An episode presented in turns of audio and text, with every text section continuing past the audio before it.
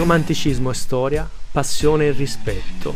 Queste sono le parole che meglio descrivono l'Oklahoma. Ed il tratto di Route 66 che passa da qui. 404 miglia particolarmente intense, tanti musei, punti di interesse, tra i più famosi di tutta la Main Street of America, ed alcune curiosità molto particolari. L'unico problema è che la Route 66 qui è poco segnalata, si rischia davvero di perdersi, ma se si fa attenzione questa strada regala degli autentici gioielli. Prendiamo per esempio la Blue Whale, la balena blu di Catuzza. Un regalo per un anniversario di nozze rimasto lì a dimostrare l'amore di chi l'ha realizzata per la propria moglie. Oppure il Route 66 Museum di Clinton, che racconta la storia della Model Road negli anni d'oro, con in mostra auto, moto e jukebox. Nonostante la Route 66 sia lei stessa un museo a cielo aperto, una sosta qui è d'obbligo.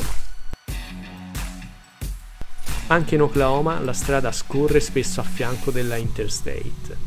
Quasi a volerla sfidare, in una sorta di danza, la strada spesso ondeggiante e sinuosa offre panorami interessanti ma in Oklahoma le vere attrazioni sono i punti storici, i diners e le stazioni di servizio ben tenute e restaurate, capaci di far tornare indietro nel tempo, negli anni 50, con la musica rockabilly che esce dalla radio.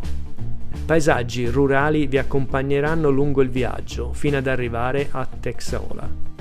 Nei pressi di Miami potete percorrere anche la Ribbon Road, un tratto a singola corsia stretto ed impervio. Si narra che questo tratto fu realizzato a singola corsia perché i soldi non sarebbero bastati per unire Miami ad Afton e quindi meglio che farne solo metà si decise di realizzare una singola corsia a doppio senso.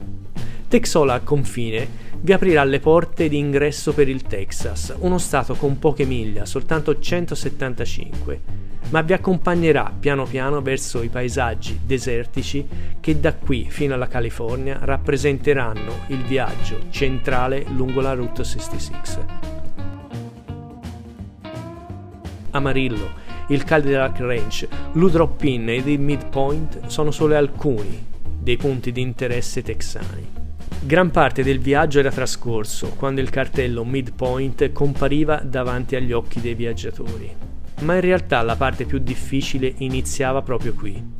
Dal midpoint in poi il deserto infuocato del Texas e degli stati successivi mettevano a dura prova le auto e le famiglie di viaggiatori dentro le loro scatole di latta calde e rumorose.